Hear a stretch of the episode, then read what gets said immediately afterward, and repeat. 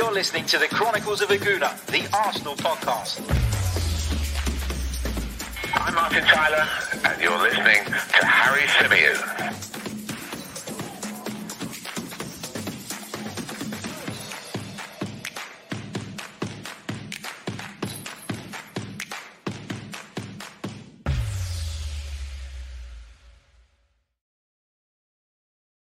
Hello and welcome back to the Chronicles of Aguna, the Arsenal podcast, part of the 90 Min Network, currently brought to you by our good friends over at Athletic Greens. As ever, I'm your host, Harry Symeou, and on this edition, we're going to be reviewing the weekend's Premier League action. We're also going to be discussing the sacking of Rafa Benitez, a manager that many Arsenal fans wanted to see come in to the club when Mikel Arteta was up against the rope. So we're going to be discussing all of that.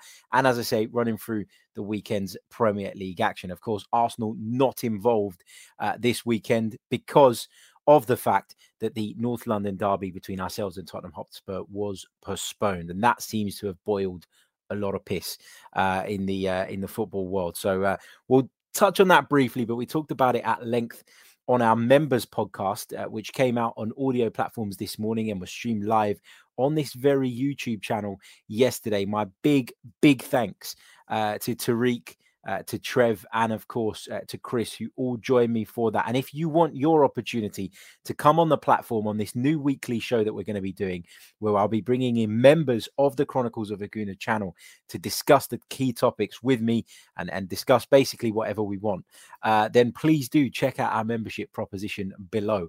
The link is in the description and you can have a look into that if you so wish. Right. Lots to get through this weekend, as there always is in the Premier League, despite Arsenal not playing. And actually, when you look at some of the results that occurred with regards to some of the teams in and around the same positions as us and that we're in contention with, I think you can actually say it was a pretty decent weekend for Arsenal, despite not playing. Let's kick off, though, with the game that took place on Friday night. And that was the game between Brighton and Crystal Palace. Now, this is a weird one, right? Now, as many of you will know, I've got a bit of a soft spot for Crystal Palace, okay? I don't support them. They're not my second team. I hate when people say they've got a second team.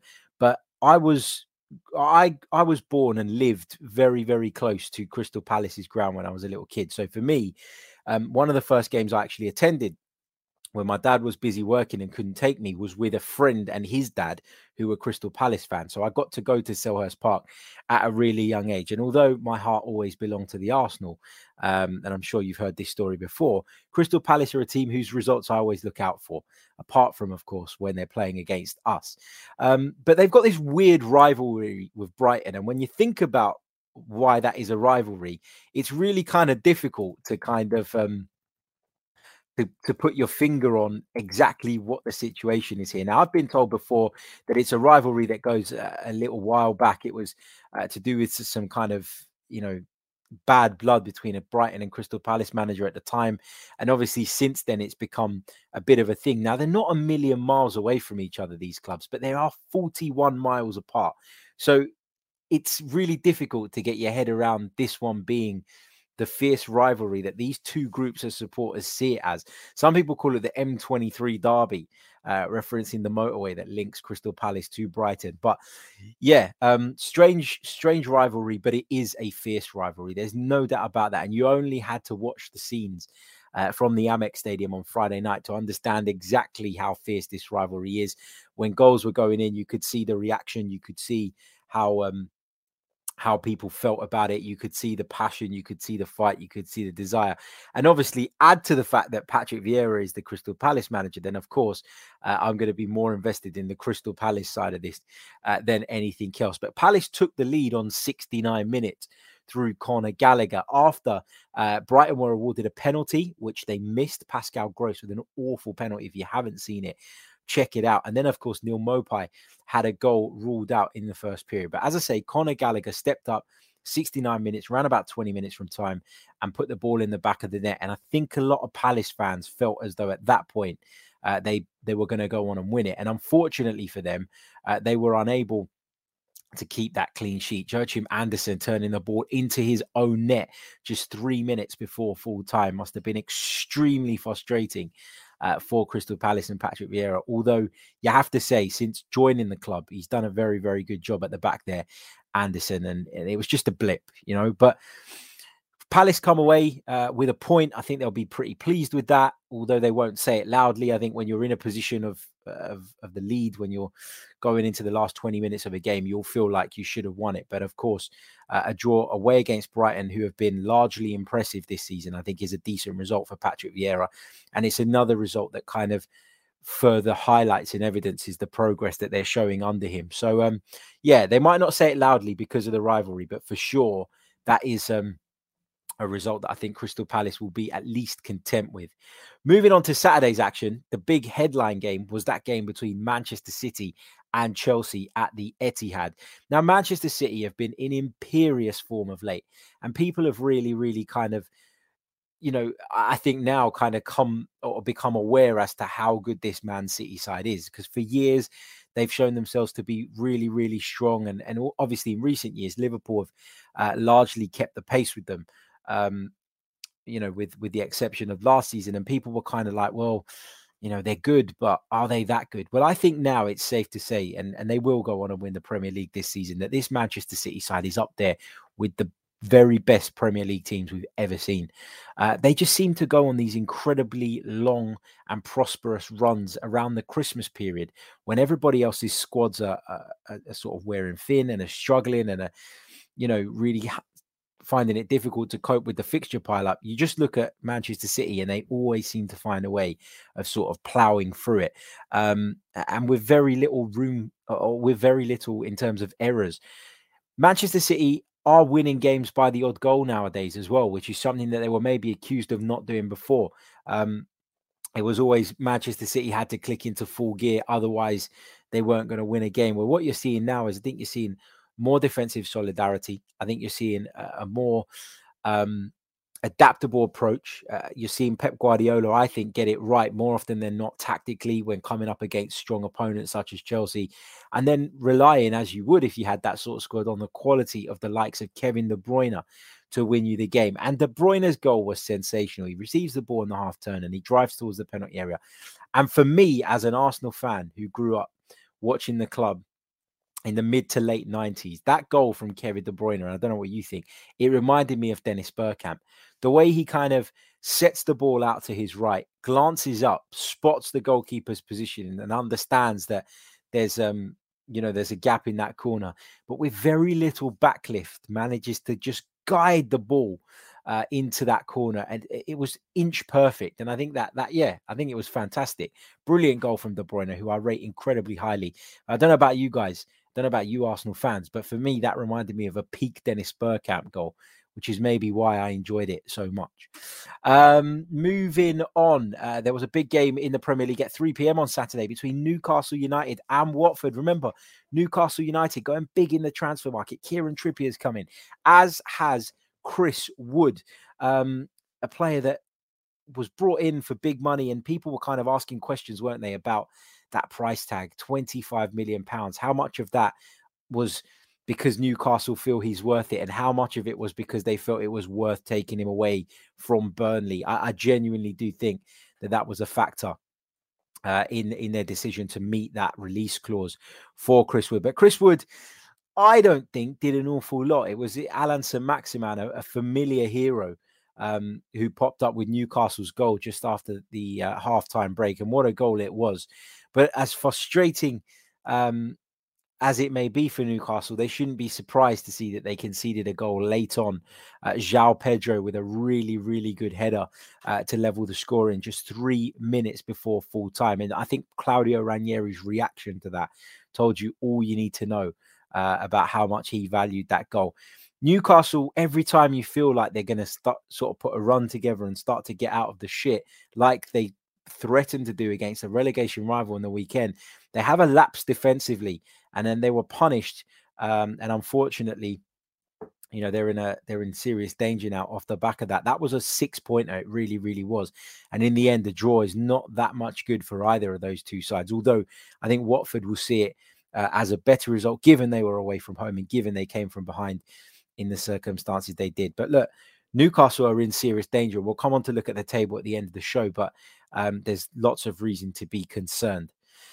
Norwich City picked up a victory. They beat Everton by 2-1 at Carrow Road. It was a Michael Keane own goal that put the Canaries in front before Adam Eder popped up just 2 minutes later to double their lead. Richarlison pulled a goal back on the hour mark with an acrobatic finish. But unfortunately for Rafa Benitez, that wasn't enough. And as a result, the Spaniard has been sacked by Everton Football Club. Now, I do want to kind of... I do want to kind of just touch on the Rafa Benitez sacking, because for me, this further shines the light on the problem at Everton and behind the scenes at Everton, more so, I think, than it shines a light on Rafa Benitez as a manager. Now, Rafa Benitez has proven throughout his managerial career that he's a very good manager. There's no doubt about that. He's won league titles. He's won European trophies.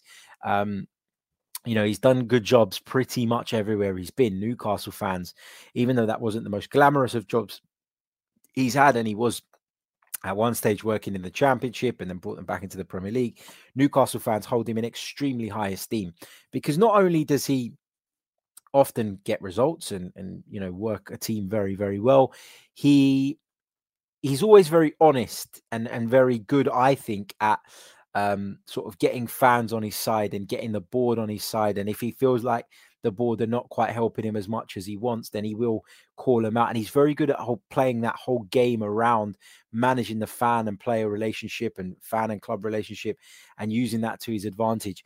But I think with Everton, what you've got here is you've got a side who are suffering from overspending on bang average players, not just last year, not just the year before that, but actually for the last 5 or so years.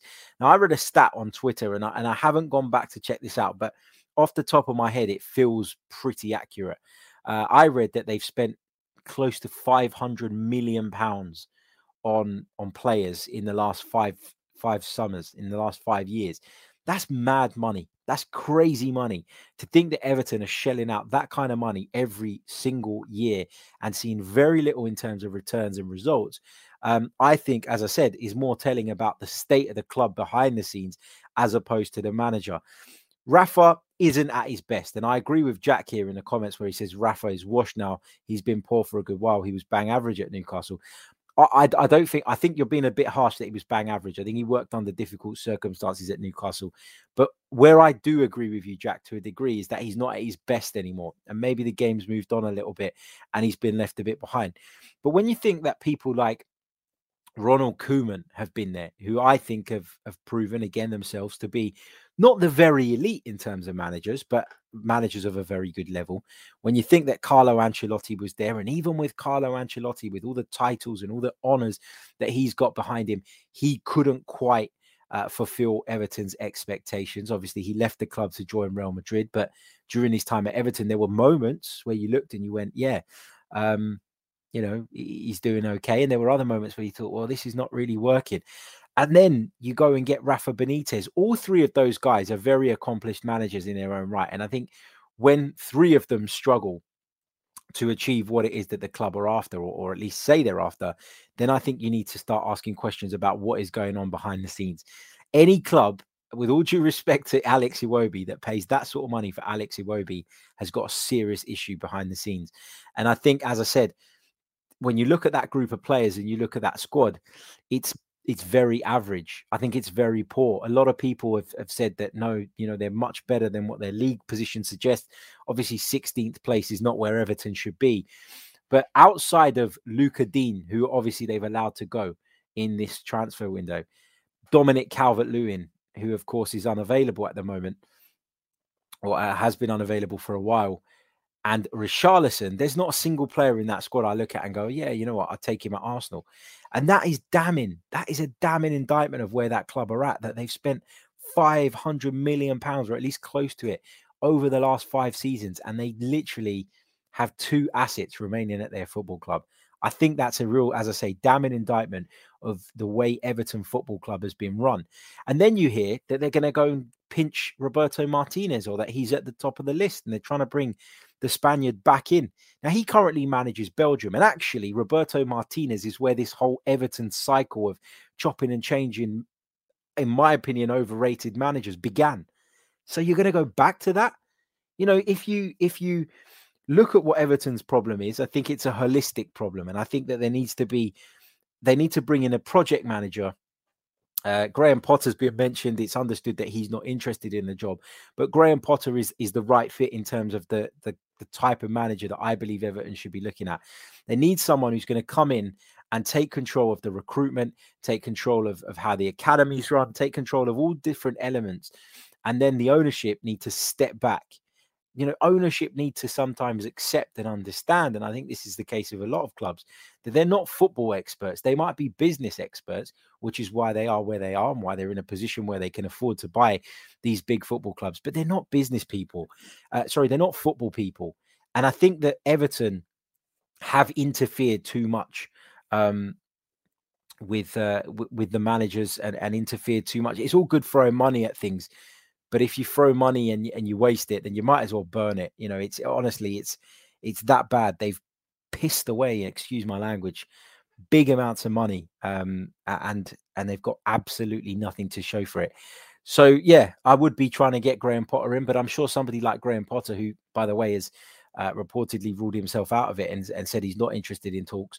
I think somebody like Graham Potter will want certain assurances that I just don't think this Everton board, unless they're going to change dramatically, unless they've had a bit of an epiphany, are going to promise him. And that's the issue here.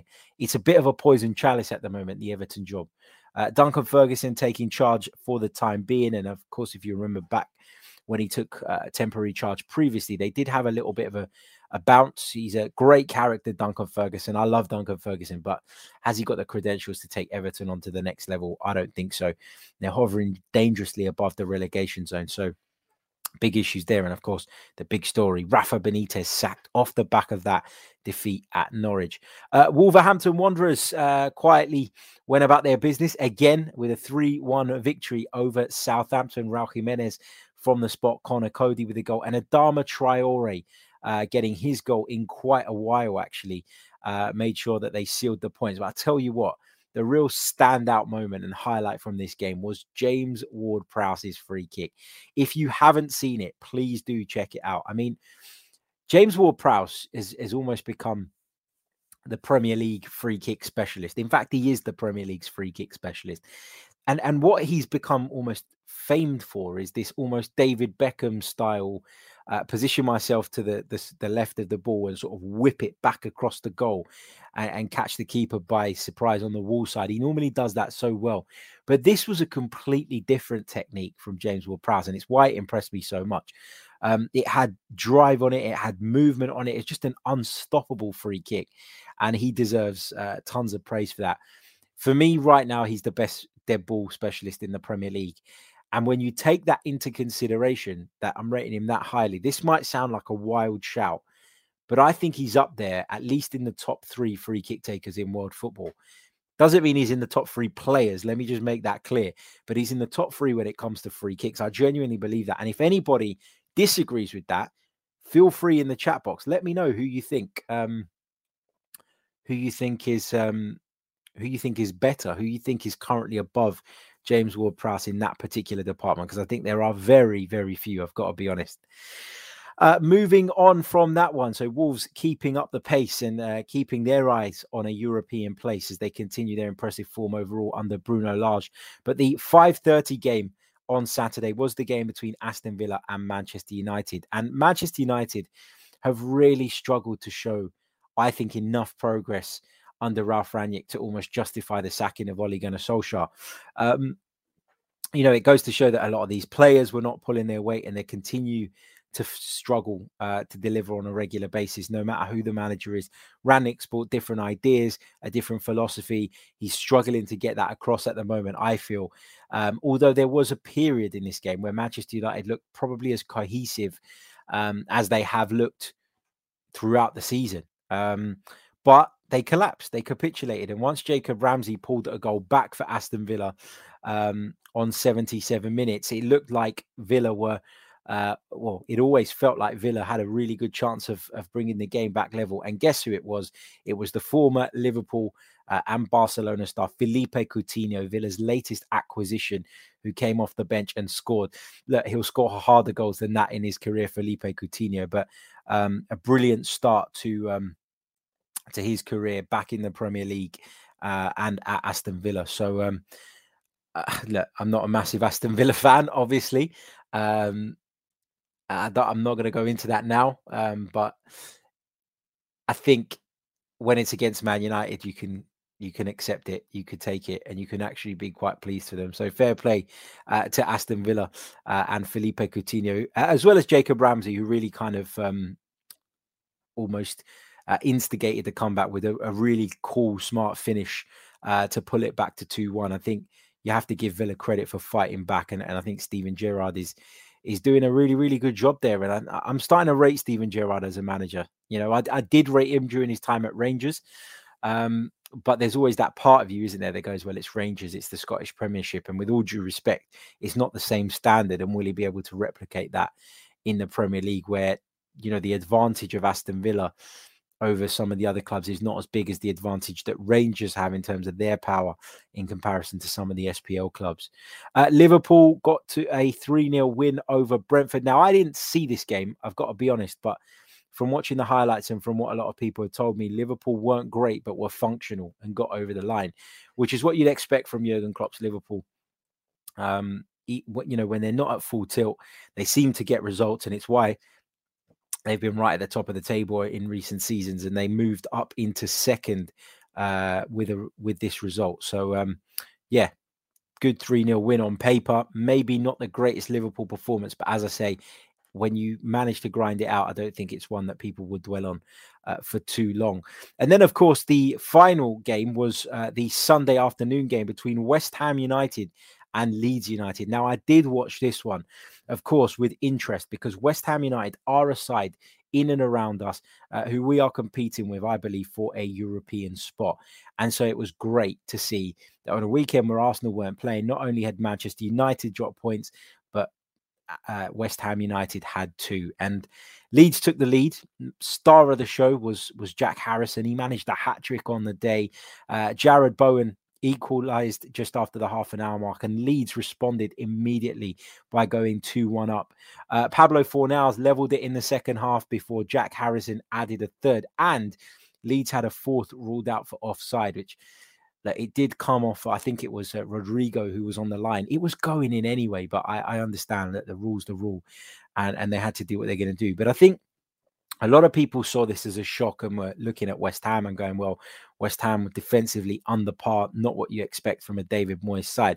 But I actually think the credit needs to go to Leeds here more than the criticism needs to go to West Ham United, because to be pegged back twice when you're low on confidence as it is and your squad is so threadbare, I think you need to give them praise and credit. You know, a lot of people have questioned whether Marcelo Bielsa is the reason that Leeds have fallen off the wagon a little bit this season, whether, you know, his training methods are what is contributing to this, you know, flurry of injuries that they're having. I just think that Marcelo Bielsa, he's got his ways. And is it more physically demanding than what some other coaches expect? Yes.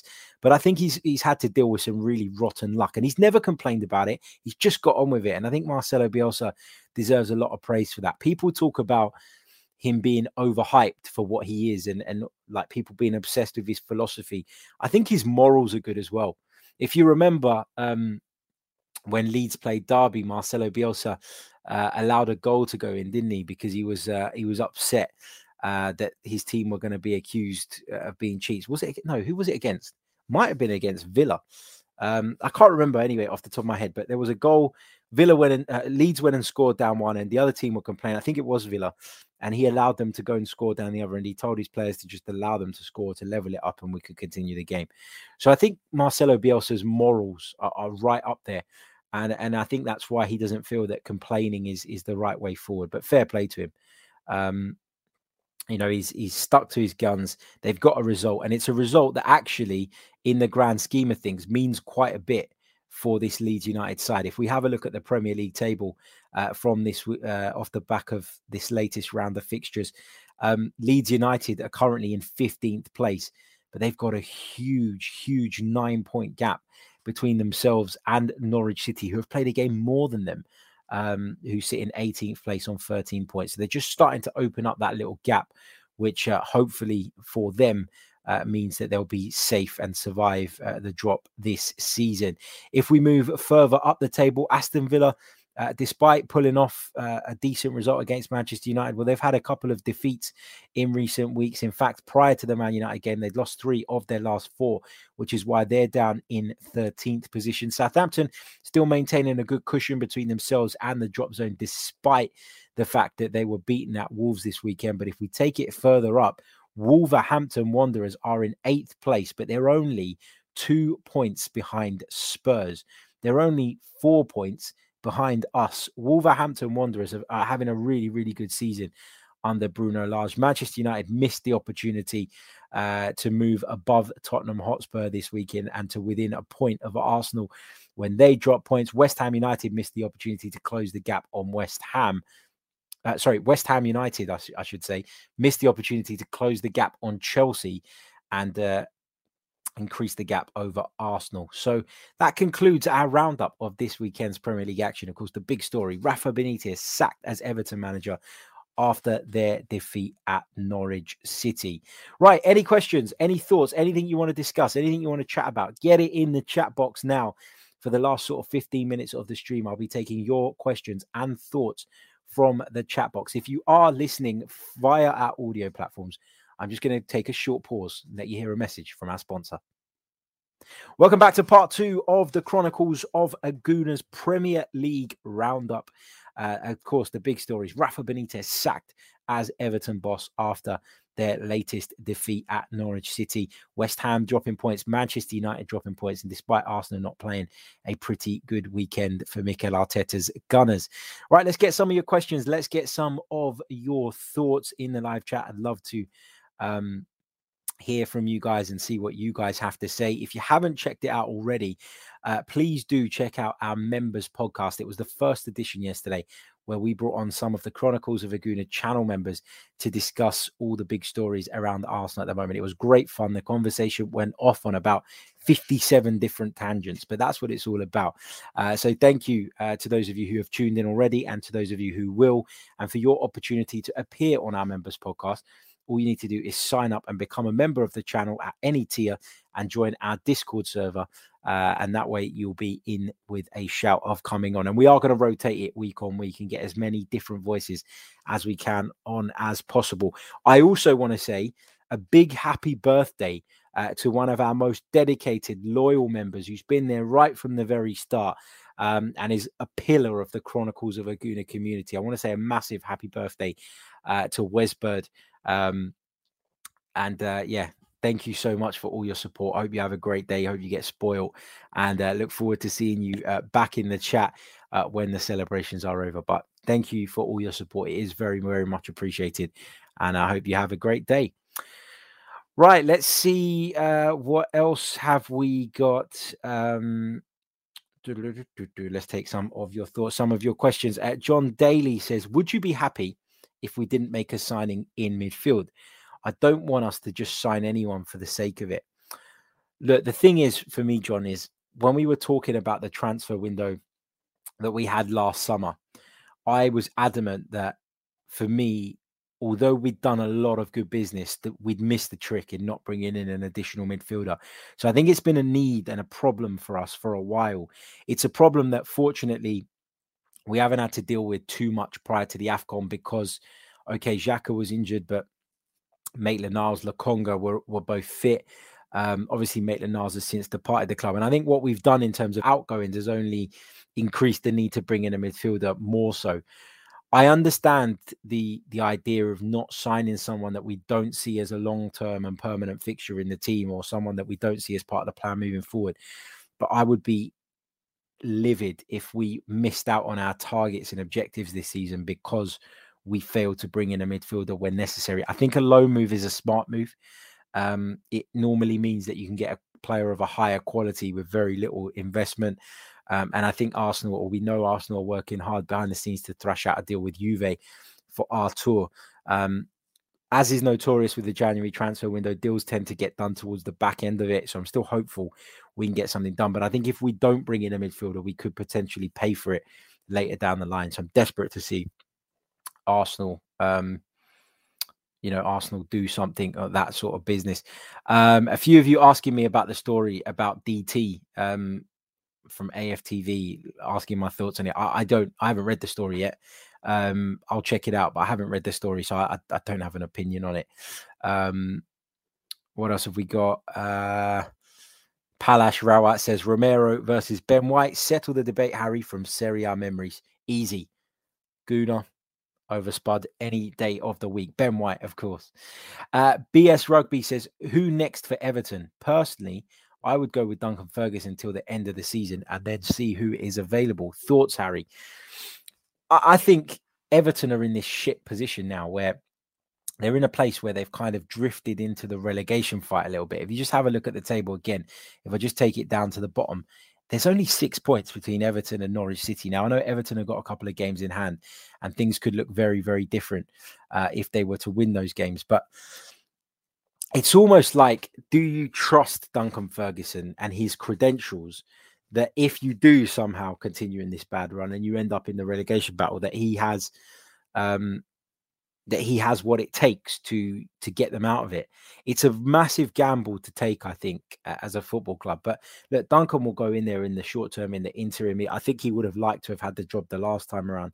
But I think if Everton want to play this, we're moving in the right direction, we're a big club thing, then I think... then it would kind of go against that, wouldn't it? It would go against that narrative. It would go against that sort of ethos if they were to appoint Duncan Ferguson, who doesn't have the experience necessarily to take them forward. As I said a little bit earlier on, mate, I think they need a project manager. I think they need someone who's going to come in and take over a variety of aspects behind the scenes and not be hands-on in every department, because that's difficult to do, but to at least have an input and a say in recruitment, in the development, in making sure that they play in a certain way, embedding a philosophy right throughout the club. It's interesting to me. People are talking about Wayne Rooney, and I don't think that's the right move either. I think Wayne Rooney is still learning, he's still developing, doing a fantastic job at Derby, but let him learn his lessons at Derby. Let him learn his lessons in the Championship. That's how I look at that. Roberto Martinez, who I mentioned earlier, not a manager I've ever particularly rated, if I'm honest. I've always thought the hype that follows Roberto Martinez has been disproportionate to what he's shown as a football manager. It's a difficult one. I think if I were Everton, I'd want somebody of the ilk and making of Graham Potter.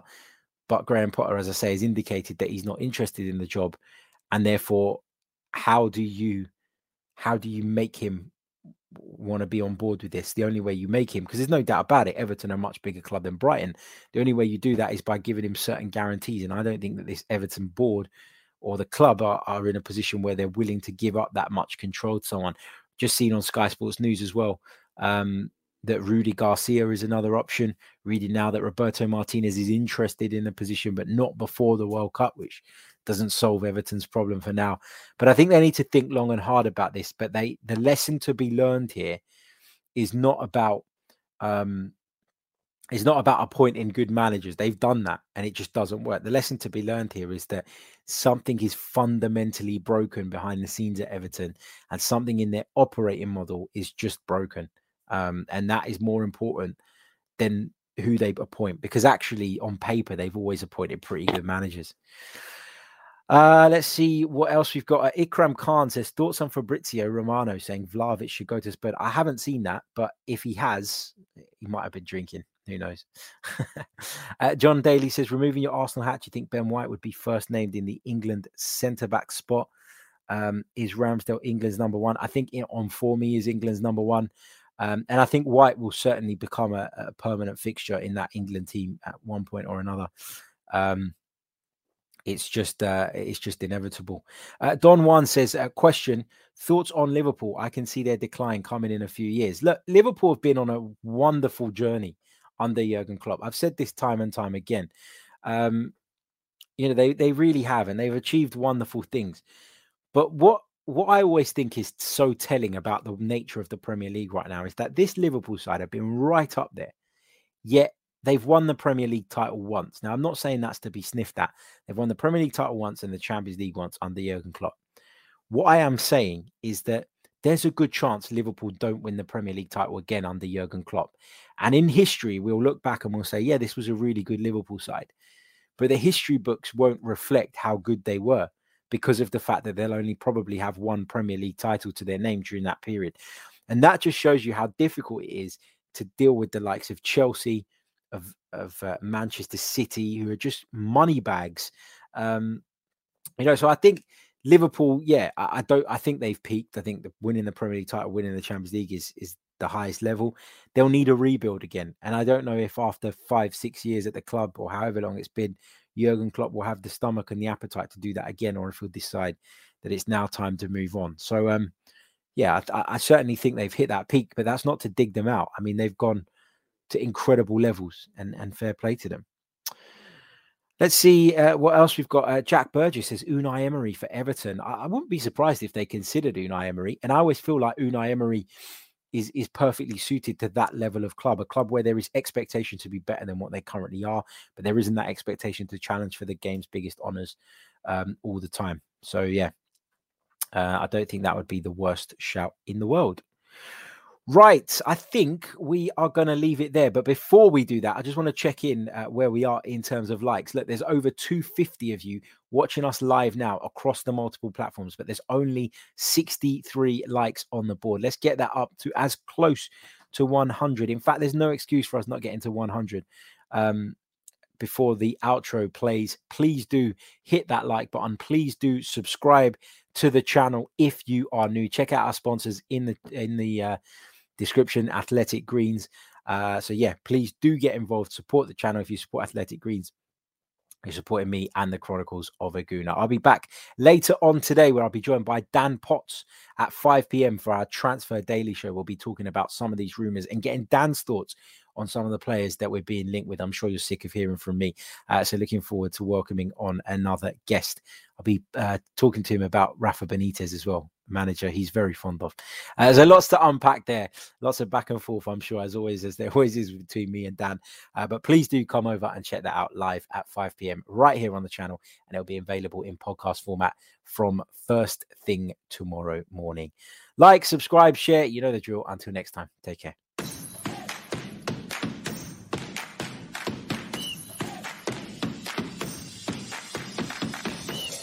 You're listening to the Chronicles of Aguna, the Arsenal podcast.